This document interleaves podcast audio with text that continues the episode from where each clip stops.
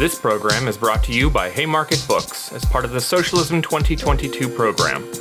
You can hear more recorded sessions from the conference by subscribing to the Socialism Conference podcast feed. Many video recordings are also available at socialismconference.org.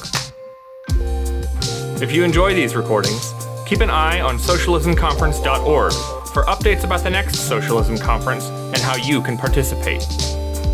You can help support the Haymarket Project by buying books at haymarketbooks.org and especially by joining the Haymarket Book Club. Be sure to subscribe to our podcast and the Haymarket YouTube channel to access all of our upcoming events. If you really want to help us out, rate and review the podcast on Apple or whatever platform you're listening on. We're going to get started. We're going to do some introductions of our panelists.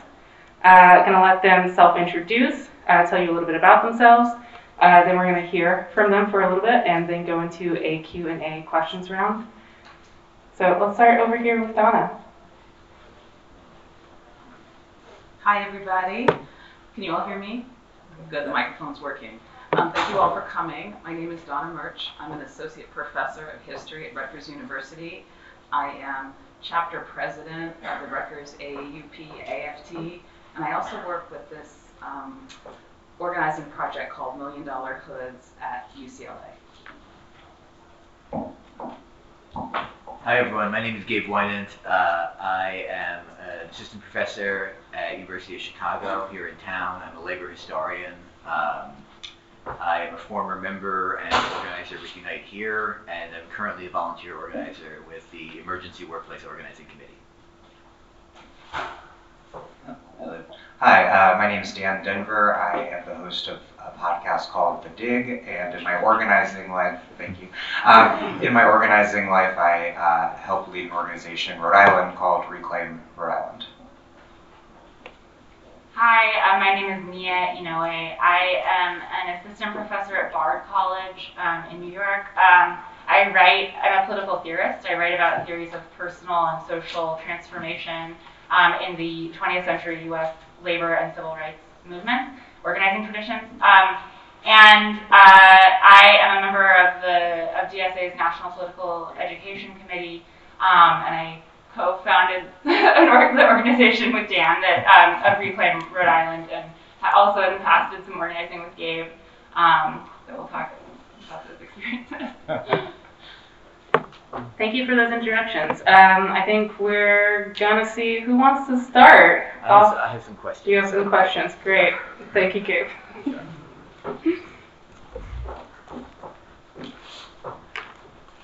Well, thanks everyone for being here. It's very cool to see such a big crowd. Um, so I should say first a word about the kind of conception of this panel. Um, this panel is co-sponsored by N Plus One magazine, um, and uh, in convening this group of people to talk about this topic, I was thinking about um, just to kind of introduce our discussion today. I was thinking about the ways that we, you know, have a lot of often quite complex and sophisticated theoretical discourse on the left, um, and a lot of concrete problems that we're working on every day in our organizing.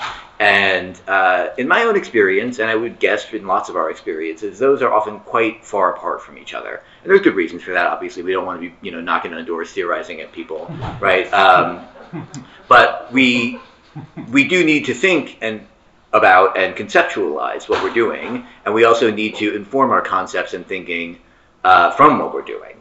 And I just, in my own, again, in my own experience, I don't think we have enough opportunities for doing that.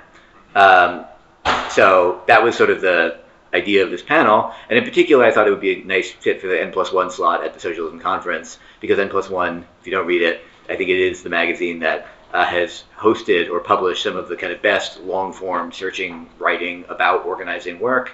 Um, in particular, I would point you to uh, Nikhil Saval's writing about uh, the Bernie campaign, about Bat- to Alyssa Battistoni's writing about the same union that Mie and I were in.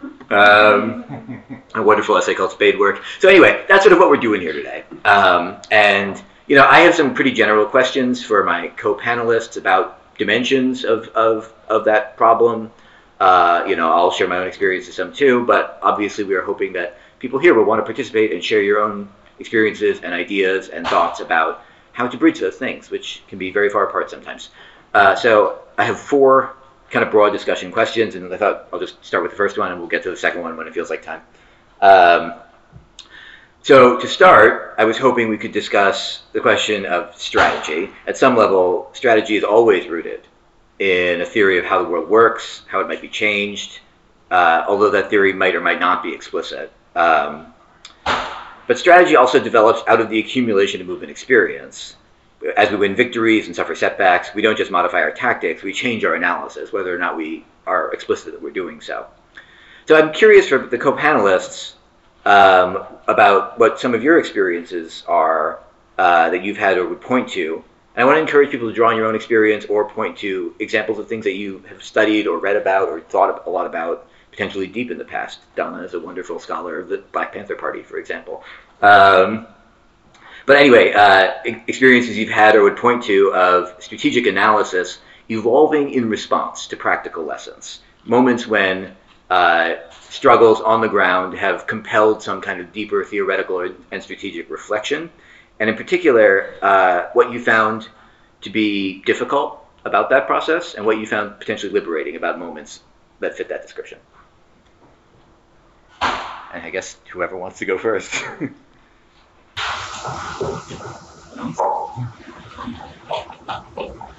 It's always hard to go first. yeah, you, please. Um, I guess the first thing I want to say is that it's interesting to be on this panel and talking about organizing because I feel really that I can't even articulate it fully in terms of my own vision because I do see myself as part of the collective. So I'll be talking about some of the inflection points in our union, which I participated in. But it's interesting because one of the big differences between organizing and kind of academic work is that academic work is so often rooted in the individual. So, in that sense, I'm going to talk about ideas and visions and strategy that I did not invent, uh, but that I've worked with and been a part of figuring out how to shift and adapt. So, um, that's kind of the, the, the, standpoint from where I would speak. Um, so I'll give you a little bit of background in order to think about this question of history.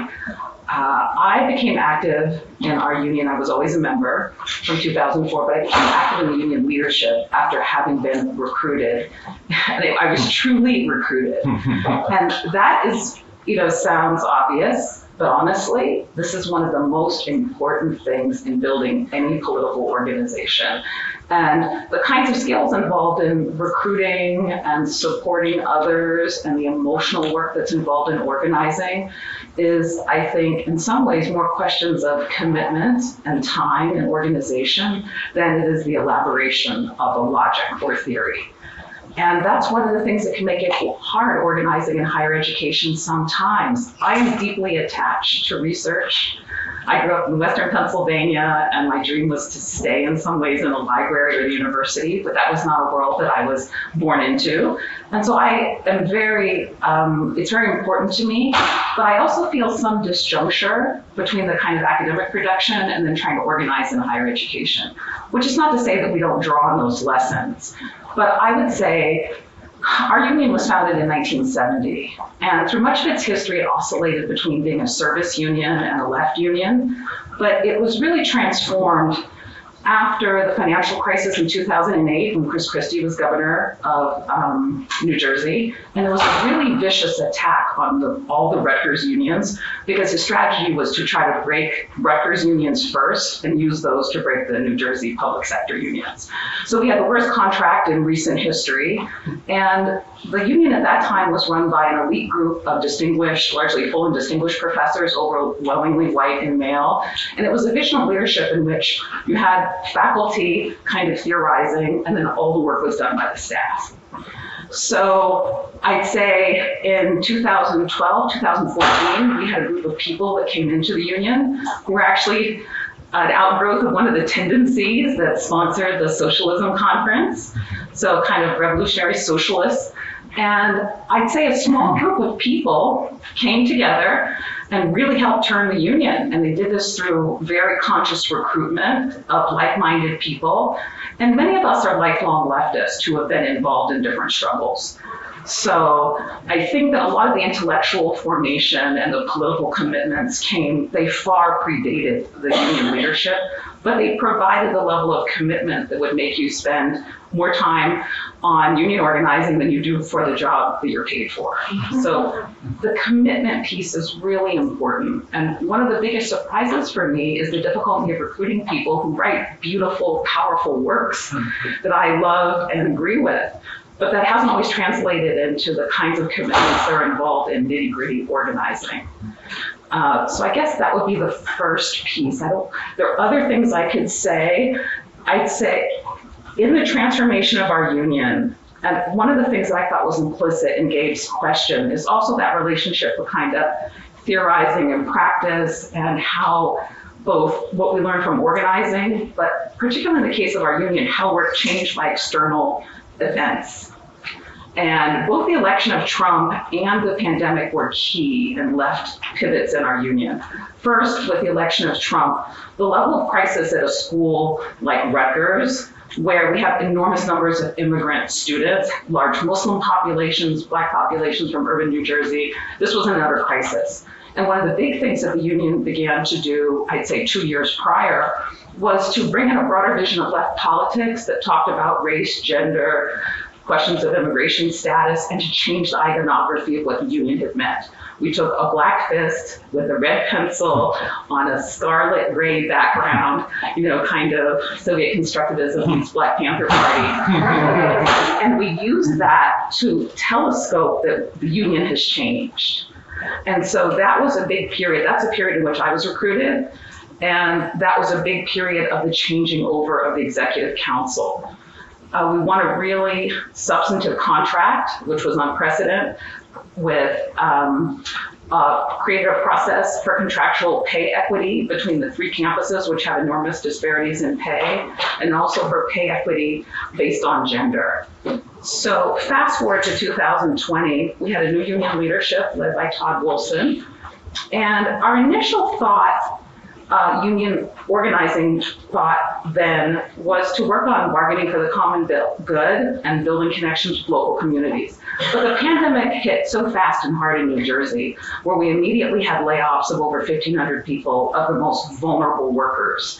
And it was out of those conditions that we actually pivoted and started working on wall to wall organizing and industrial unionism and how to adapt that. That required an enormous amount of work inside the union because not everyone agreed with this as a vision. And it was also really a diminishment of the people, the senior majority male tenure track faculty that had led the union. So that pivot was a direct response to the pandemic. And it's set us on a path that to me has been the most profound and amazing things that I've been involved with.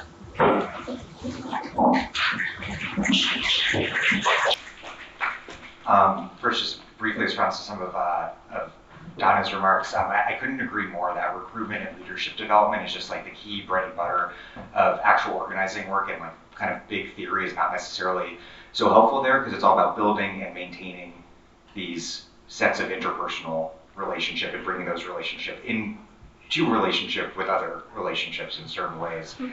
Uh, and then I also want to second just how there is a remarkable divide between kind of like the intellectual and academic world and activist world. It's something that my podcast endeavors to sort of bridge, but in, in Providence, I can think of like one professor at Brown University who's actively involved in Rhode Island politics in any way. Shout out to Nalco. Uh, but uh, there are lots of like you know smart left wing professors there. Um, but I, you know it would and they don't need to be leaders in Rhode Island politics, but it would great, be great if they got like canvas like once a month or once every two months or something. Is that too much to ask? Um, so the question about strategy, I think, is really interesting, and I've learned a lot about it the last two years. I came of age on the left in the late 90s as an activist and an organizer, and did that until I became kind of an alternative journalist and sort of stopped organizing from 2007 to for a while, and then, you know, at some point with Bernie and Trump and uh, and everything, I was like, okay, I host a socialist podcast now. I can start organizing again. And I've learned a lot in the last two years since Reclaim Rhode Island was founded. And one, I think you know strategy should always be working hypotheses, and you hypotheses. You shouldn't be afraid to take risks because of the risk of failing, but you also shouldn't be stubborn about um, acknowledging when a strategy has failed and needs to be either replaced with a new strategy or tweaked in some way. I think like constant self-assessment and reassessment is really important. I think it's often very much um, lacking on the left, unfortunately. Um, and so one experience I had um, was around how we relate sort of our outside game around legislative campaigns to our inside game. And we had this campaign uh, that was ultimately successful to get Rhode Island's cannabis legalization law amended so that it both automatically expunged criminal past criminal records and made Rhode Island the first state in the country to set aside uh, a portion, a significant portion of the limited cannabis retail licenses for worker-owned cooperatives. And our theory, based on, you know, I think a very common and like generally correct left approach to things, is that if we're going to do legislative stuff, we need to like kind of like build a movement around it and build like popular power and make the politicians do it. And we sort of tried doing that. We like canvassed around it. People were interested. It did not generate sort of a massive groundswell of demands for a you know for a just cannabis legalization law. The reason we we won is like we had a really good inside game legislative strategy with like tight legislative allies, um, and uh, also uh, built like the we're, we're part of like the right coalition that brought the right sort of pre-existing power blocks, including UFCW, which has been organizing cannabis workers, into alignment around a common set of demands. Um, which didn't lead us to say, oh, we don't need an outside game, we're just going to become like, you know, weird insider, you know, technocrats. Instead, it actually liberated us to explore like a much more interesting outside game um, as we turned our organization's focus to housing and pushing for the Create Homes Act, which would make Rhode Island the first state in the country with a public state level developer of public, of public housing for poor people, for working class people, and for middle class people to take some like pretty big steps towards making Rhode Island um, more and more like Vienna. um, and that legislation was introduced and has like a lot of like surprisingly like mainstream support in the legislature. It did not pass, uh, but we have like a solid. In it, we think it'll pass uh, next. We think we can get it passed next session. We want a $10 million pilot public developer, which we think will build like one project. Our goal is to make it like the nicest, sustainable, most like beautiful like public housing project that is will just be a model for what public housing should look like in the 21st century. Um, but uh, like what that freed us up to do, uh, and a big part of winning this next session will be again aligning pre-existing power blocks, namely getting the building trades on board, which anyone who's like done a lot of work with labor knows are very powerful, but often very hard to get behind uh, progressive causes. But this legislation would build, create a lot of construction jobs. So we're in the process of building that relationship. Anyhow, so what about our outside game? We were liberated to have an outside game that has nothing particularly directly to do with this legislation, but is very much about housing. We opened an entire new kind of tenant organizing um, operation. And that, unlike talking to people on the door about this kind of abstract feeling legislation, and trying to explain what a public developer of housing is, that we, tar- we decided to target one of the worst slumlords in uh, Metro Providence. Um, we think they actually extend out to Worcester, Mass. We're still looking into that, but um, and that has been incredibly successful because these tenants all hate their living conditions and hate their landlord, and um, the challenge is just getting you know them to take move from hating their landlord and wanting better conditions to fighting for them, but that is indeed happening. We have tenant leaders stepping up and partnering with reclaim leaders. And the big, the, the idea there is um, one, that building tenant power is good in and of itself in terms of those tenants like transforming their own existence by fighting for the living conditions they deserve, but that ultimately the sort of legislative and policy kind of housing ambitions we have for Rhode Island will will the, the most our most radical dreams there will only be possible if we if we build um, tenant power in a way that's never built in Rhode Island. So actually getting getting away from this kind of more narrowly focused outside game and just kind of doing the inside game for what it is, um, you know, uh, liberated us to have a much more radical, interesting, um, mass-oriented outside game. And that was a big lesson learned. Um, great. So, um, on the, the question of strategy, I think that I've come to think about strategy at two levels of any given campaign. Um, so there's always the campaign itself and whatever it is that you're trying to accomplish or win or change. Um, and then there is the revolution, right? Or like the more fundamental social transformations that you're trying to affect, right? Um, and I think that becoming um, sometimes, right, become, becoming um, too narrowly focused on um, the, the goal, the immediate goal, um, can actually kind of undermine the, the longer term strategy.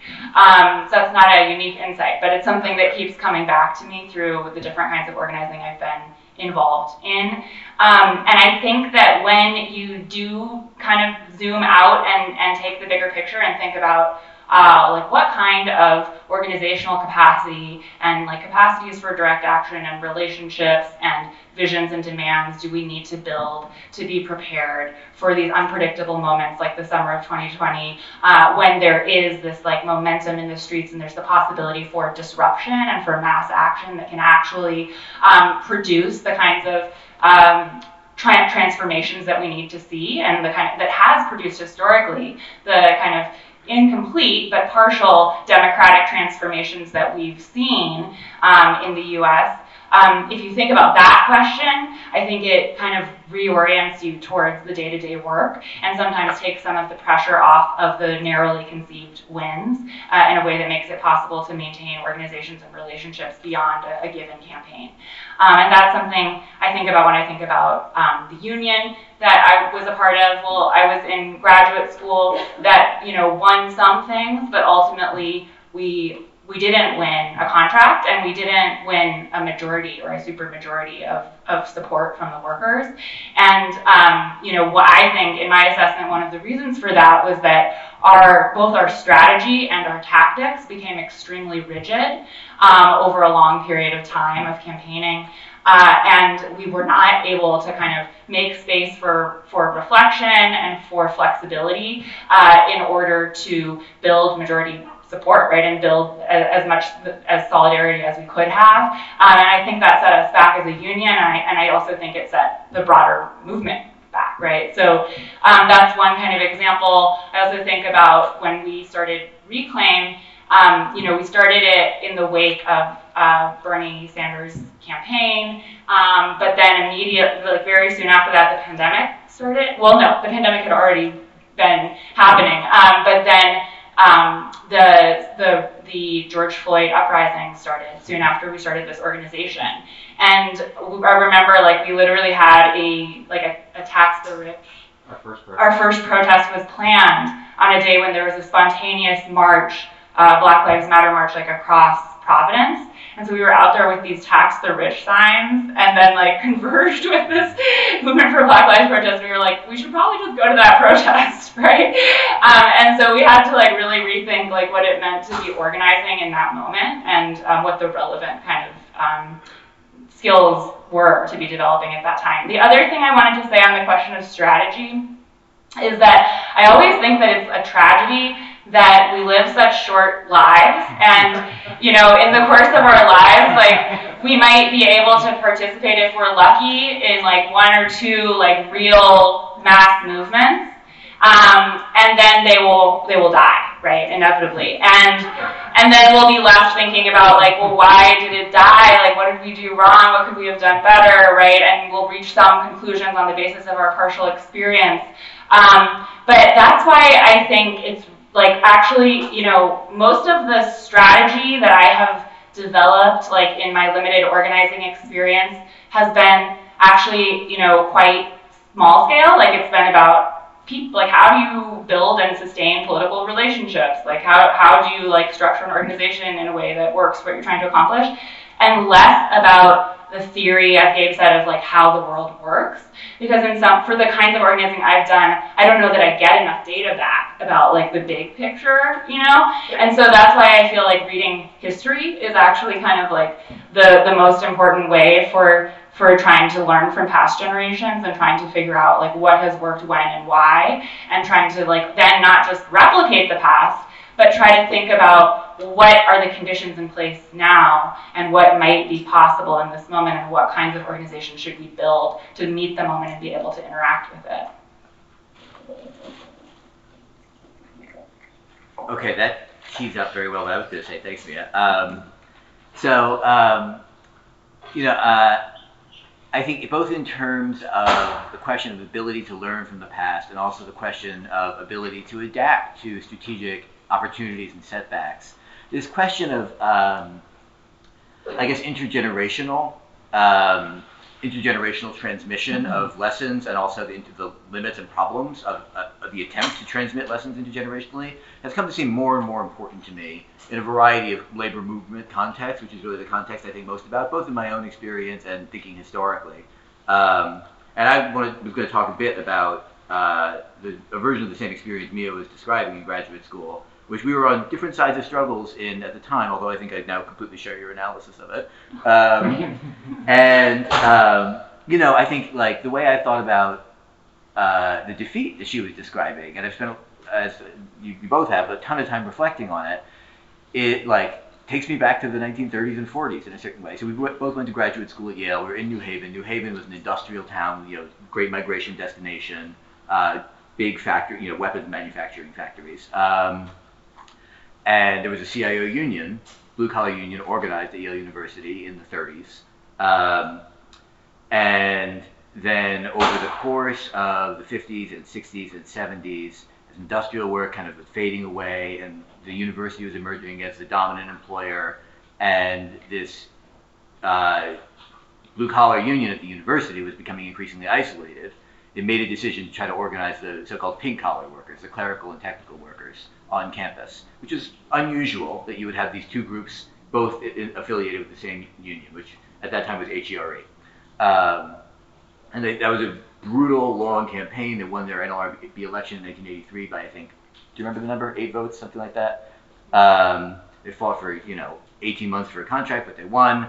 And then when graduate students started organizing, eventually the organization we would both be part of, uh, they also joined that union. Uh, and that was a kind of cool thing about being at that university. It was one of the reasons I wanted to be at that university was that wall to wall, when you know, all all in HERE shop, from the custodial workers to the secretaries, librarians, to lab techs, to graduate students. Um, and you know, in some ways, that was a defensive response. I think, in retrospect, looking at it sociologically, a defensive response to the company town structure of the community. Right, that there was essentially one massive capitalist in this community, and if workers allow themselves to be divided, uh, then they, they, they, have got no prayer. Um, and it was one of the most exciting things about organizing in that union, from my perspective also, was that uh, it raised the bar for a graduate worker in particular. It raised the bar about what, what it meant to join, right? Because joining meant taking a position in this 70-year running struggle uh, that polarizes the entire community at some level, the entire town at some level, on class lines in a certain way and it meant a decision for like you know an astronomer or whatever uh, to decide to have more in common with the person who cleans their office at some level than you know their faculty advisor, this kind of thing. And that was an amazing thing to try to kind of get people to work through. At the same time, there are huge difficulties in actually holding together a group of 7,000 people, you know, across such a wide range. And uh, one thing that it meant was that our organization uh, was strategically and tactically, as Mie said, extremely rigid and I can't tell you how many times I did this crazy thing where someone would like have a totally reasonable idea. Why don't we try this? And I'd say, no, no, no, no we can't do that. I'll tell you why. We tried that in '73. uh, you know, I was born in 1986. Um, but really, I had conversations like that all the time because there was this huge accumulated history, which I related to as an asset, and in many ways was an asset. Uh, but it wasn't only an asset. Um, it was also this immense burden. Um, and similarly, um, the organization was very undemocratic because, uh, I mean, it was nominally democratic in various ways, but functionally it was very undemocratic because, uh, you know, in a kind of like basically, not, not officially, and most people wouldn't endorse this description, but in a basically democratic centralist way, like there were these different groups uh, that were federated together, uh, each of which was kind of pull, always pulling in somewhat different directions. And so there was a center that just kind of decided and then tried to persuade everyone else. Um, and you know, I don't think that's necessarily in principle always bad or something like that. I think that it's appropriate to like have a diversity of ways of thinking about these questions. But you know, the objection was always being raised uh, that like, why are we doing this? This why I didn't have any input into this approach. And I would say, well, yeah, because it's you know this sort of strategic direction that makes sense for this coalition as a whole that you decided you want to be in with the person who cleans your office. So of course you're not in charge of it. which again kind of makes sense, and also puts an organizer in the position of telling people you don't get a say, which is like not a great position to be in, right? Um, and uh, you know, I think that that process, although I'm tremendously proud of it, and I, you know, I think like the thing that I look back on it and think in retrospect is the way that the kind of historical momentum, not momentum, the kind of historical inertia is a better word for it, of decades of struggle, the way it lays down these deposits historically that we then kind of get stuck in in some way, right? That we have to navigate our way through, and uh, the balancing act of extracting kind of usable experience and power also that's been accumulated organizationally, extracting that without um, simply trying to kind of replicate it over and over again uh, was you know wrenching enough to destroy our organization at that moment. Although it's come back since then.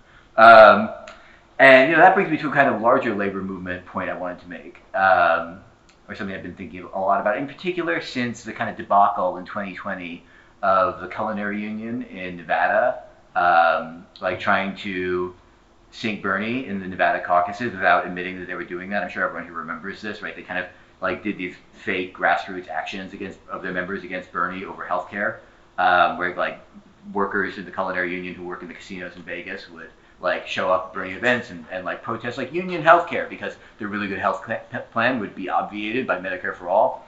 Um, and uh, you know, I think that it's like I don't have a pat analysis or answer to this, but I think it's a question that we've just not done nearly enough to think about of how to relate to not just the legacies of defeat in the labor movement and in the socialist movement more generally, which we think about and talk about all the time, but the partial victories and the way that the partial victories continue to hang over our head in the form of formations that we have to defend at all costs, um, and turn our kind of organizational inheritances into these immense burdens. Um, and that I think is something that's very difficult to know how to navigate. It's not a story of like a lesson I've learned. It's something that I think we need to grapple much more with. So on that note, I'm going to move us on to the next question, unless anyone wants to respond to that. So next, I wanted to talk about the micro scale. Um, and I'm curious about examples you all would provide of how uh, either more theoretical orientation or even the kind of power analysis that your organization might be operating with shapes organizing like in its like molecular dimensions, um, what you say, what your rap is in an organizing conversation, um, how you structure meetings and what you say in meetings, and how, what you think is a good meeting and a bad meeting, uh, how to train organizing cadre, how to build organizational structure, and like what what should act, the actual form of our of our organizations be, the really nitty gritty stuff. And um, I'm curious, I guess, how you see this this varying uh, or staying the same across the kind of larger strategic or theoretical orientations which I think is close to the spirit of that question. So. I can start. Thank you. Thank you for the question from the floor and also for your own question. Um, I wanted to continue a little bit to think about what it means to organize an industrial higher education union by talking about some of the granular questions. Because I think, in contrast to the history that Gabe was telling, we didn't have the weight of these previous victories weighing on us. It was about trying to build an industrial coalition. that were prehistories and connections, but they were largely transactional and rooted more in electoral politics than the kind of industrial coalition that we wanted to create, which was really trying to think about why it matters to coordinate all the union contracts within the coalition. Because at one point, Rutgers has 100,000 people total, 50,000 undergraduates, I think 20,000 graduate students and 30,000 workers, and three different campuses in the main, I hate to use that language because that is a core part of what our fight is, but the majority of students and workers are in New Brunswick. That's almost 80%. And then Newark and Camden. So to create an industrial coalition, it really required um, enormous amounts of labor and emotional labor pushing against a long history of the tenure track faculty who are unionized um, having the most job security and higher pay.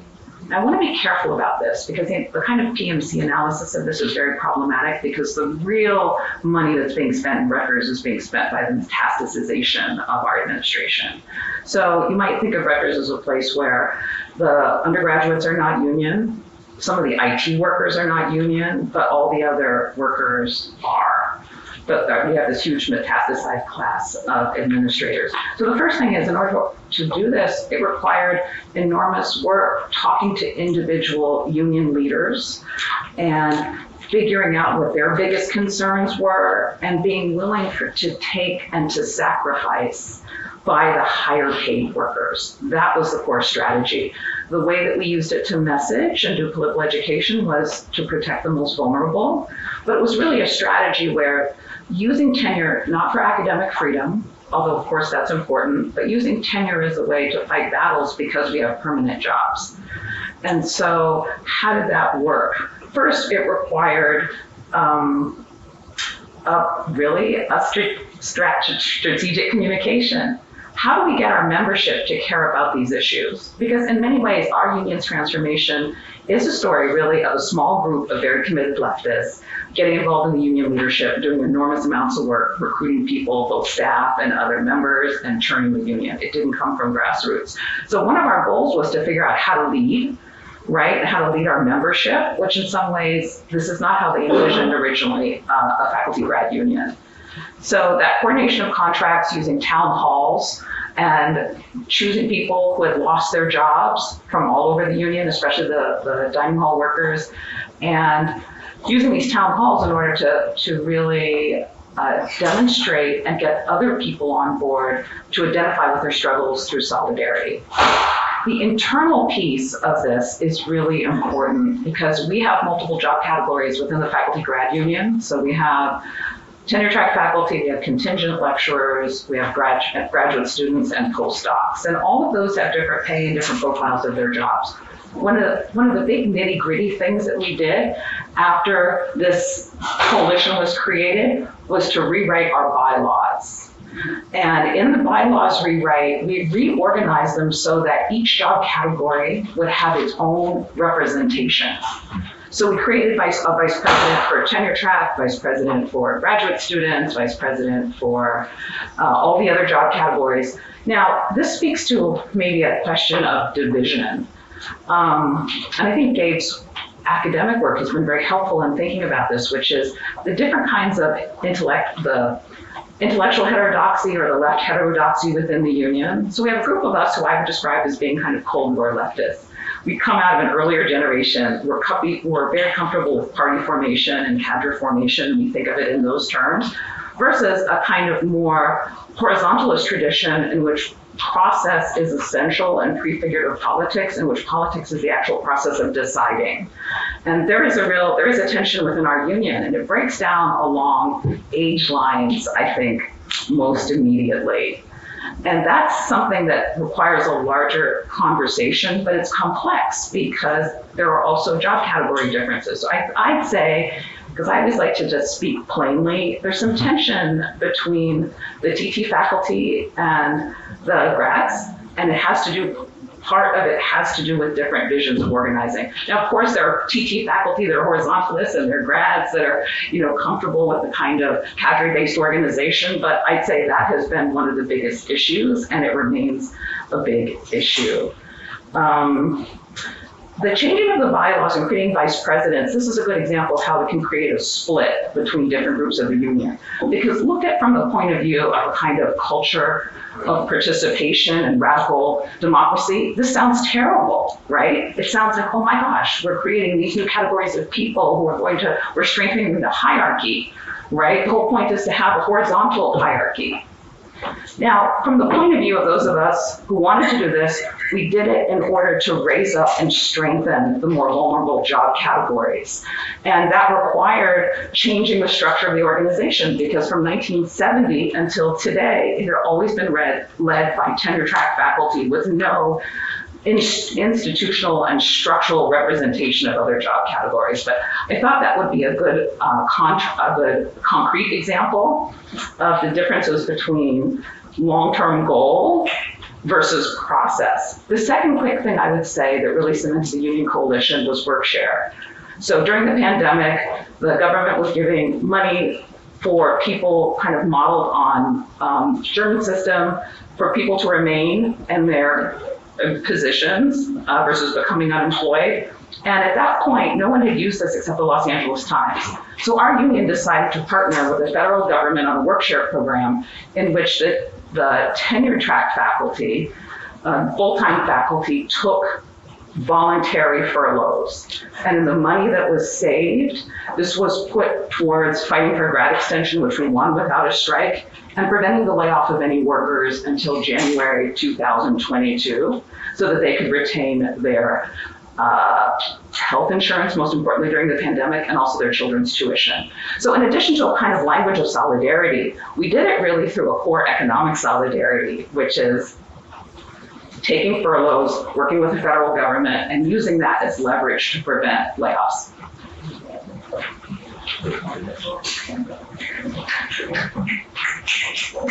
Thanks, Donna. Um, that's that's fascinating, and like it, I need to read more about, learn a lot more about workers organizing. Uh, it's really badass. Um, I I'm sort of thinking about it the the other the other way around, less in terms of how my like theoretical approach shapes my organizing, and more how like my organizing shapes my theoretical approach, which then shapes my approach to organizing. Because often, rather than like big theoretical question, like my organizing questions are so mundane. It's like how can I get people to ghost less or to like you know like canvass more often.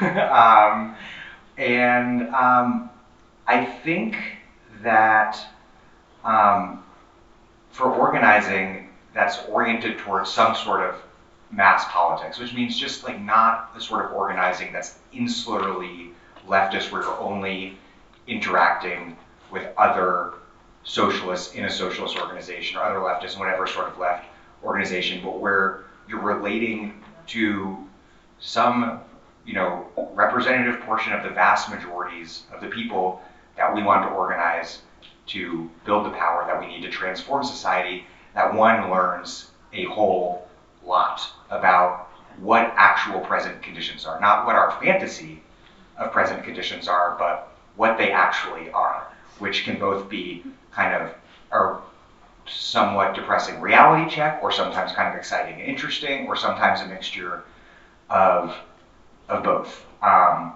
but you know, if you're in a theoretical bubble, either because you're in a sort of like sectarian small organization, or like rather differently but kind of the same in this in, for the argument that I'm making here, or if you're a leftist academic who doesn't do any organizing at all, in either case, you can be led to incredibly off base analyses of what present conditions are, and thus have a theory of change that's not actually suited to engaging with those present conditions to transform them.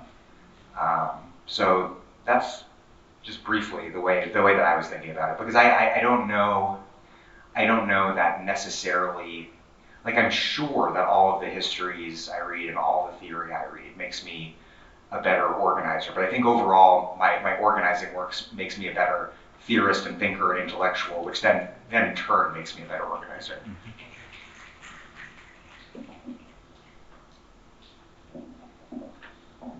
So I think the when you were asking about the, the, the, the, way that our theories are reflected in the in our in the micro level um, practices of organizing, um, what I what I went to is um, a difference, like a strategic difference that I see um, his, historically in in different approaches to um, to organizing, but also you know it comes up all the time in our in our practice, which is the kind of distinction between um, like ident- leadership identification and recruitment and leadership development, right? Um, and uh, you know, a lot of people, most people try to do all of do all of those things together. Um, but uh, I think there are differences in emphasis that, that different organizations and, and organizers place on those two things. And I think on the question of um, and of leadership development, people also have different answers to the, the question of why, right? Like why to engage in leadership development, right?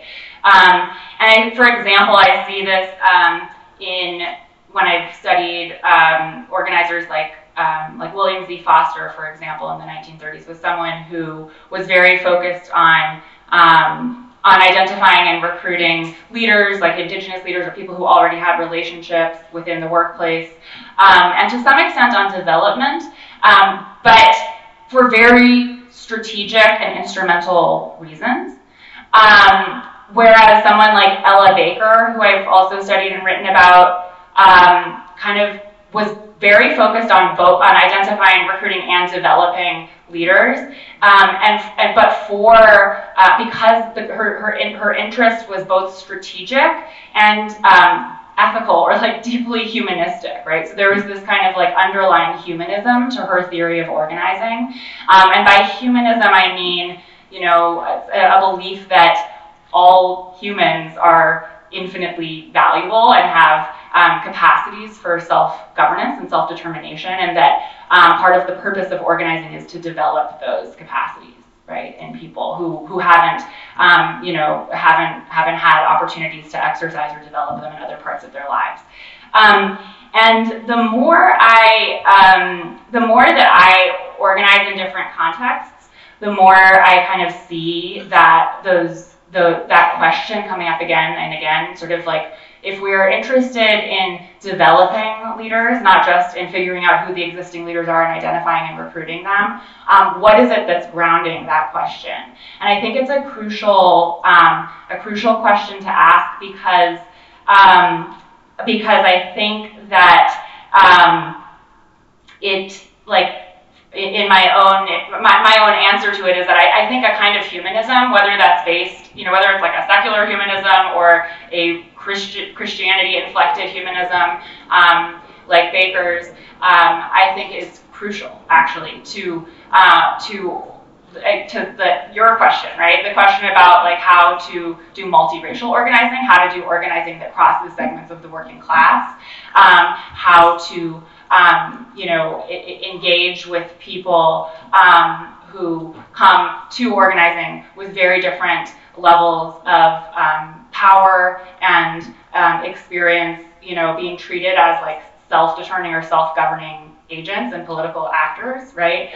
Um, and I think that having kind of some kind of some version of like a humanism undergirding your approach to leadership development um, can check against forms of, I think, uh, domination and elitism and racism and classism that um, inevitably find their ways into our practices of organizing because we live in a deeply racist and classist um, society. So that's something that I think about a lot on the micro level, and you know, it relates a little bit to um, something that um, Alyssa Battistoni, you know, she wrote this great essay about about organizing an N plus one.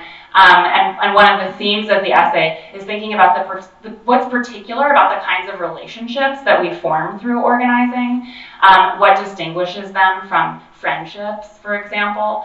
Um, something Jodi Dean has written about as well in her book Comrade. Uh, and one of the things that Alyssa and Jody both identify as particular about organizing relationships is their instrumentality, right?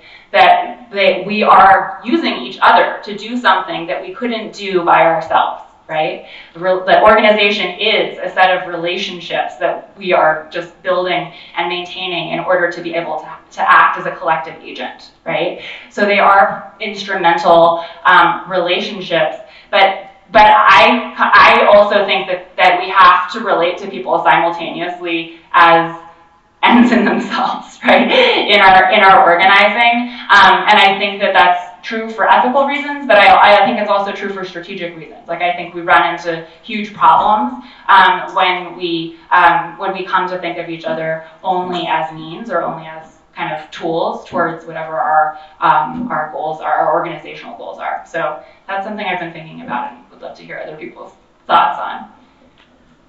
Uh, thanks, Mie. So I'm going to talk a little bit about this, and then I think we're going to go to a more general discussion time um, for the rest of the session.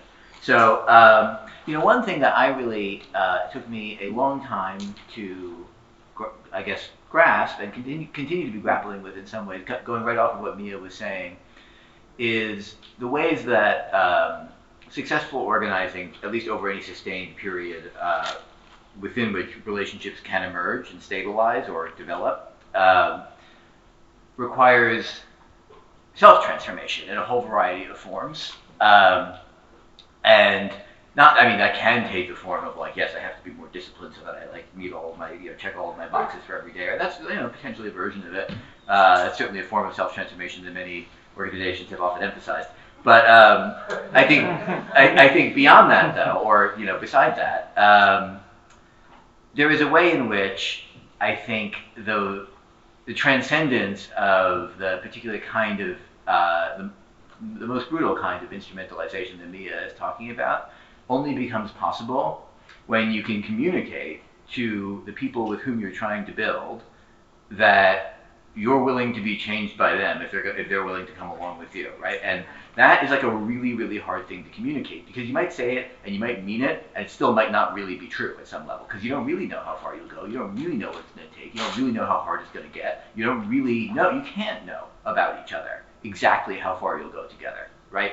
Um, and it's necessarily a process of develop, like an iterative process of development over time, like all relationships, like real meaningful human relationships are. Um, and I think that's what's powerful about collective action, obviously, is that it opens the door to that kind of question. Uh, it forces us to ask it about ourselves and each other and the relationships that we might have uh, or might be able to have.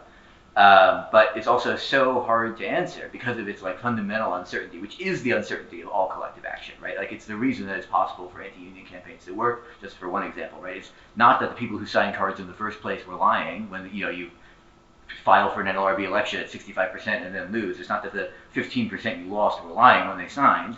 It's that the quality of the relationship that bound that 15% to the other 50% uh, was, you know, it, it, wasn't quite deep enough in one way or another, right? Um, and uh, something about the kind of question that we're always asking of how far would we go together?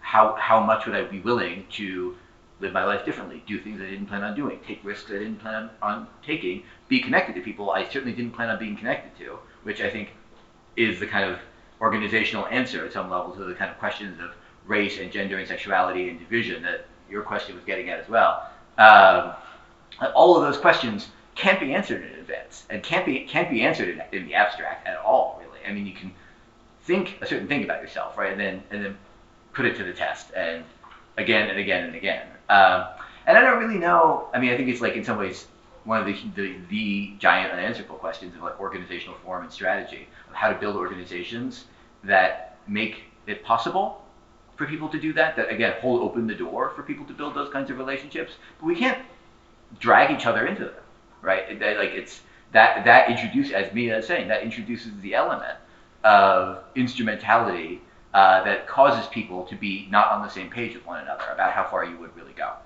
Um,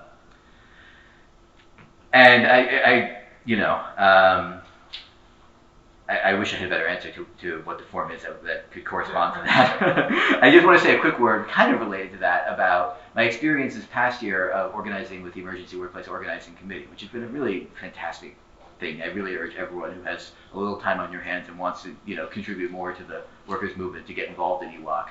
Um, but one of the things that's amazing about it, for folks who don't know, it's basically a DSA and UE project. It's like a workers' organizing help desk, more or less. People, you know, have a fight that they are in or want to have at their workplace. It might be their wages are getting stolen. It might be they want to form a union. It might be they're getting sexually harassed. It could be anything. They, they usually it's one person or maybe two people at a job. They contact EWOC someone gets kind of assigned to their case to work with them on whatever fight they want to have. Uh, so I've been doing this since January, and uh, found it very meaningful. And it's uh, strange in a certain way compared to all other kinds of certainly workplace organizing I've done, in as much as I don't need anything from these workers. Hmm. And that's like a really weird experience. And there are good reasons that workplace organizers should need things from the, the workers they're organizing, right? Like the union movement generates its own funding out of dues that it collects from its own members, so it's not dependent on like nonprofits, and that's good, right?